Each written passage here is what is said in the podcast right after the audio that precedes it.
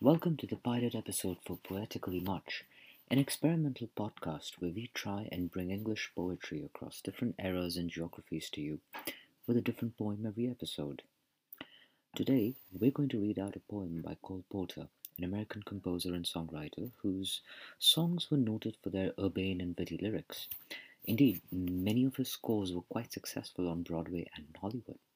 Originally, this poem, A Kick Out of You, was written as a song, but it has found its way into many poetry anthologies since then. So let's dive right into it, shall we?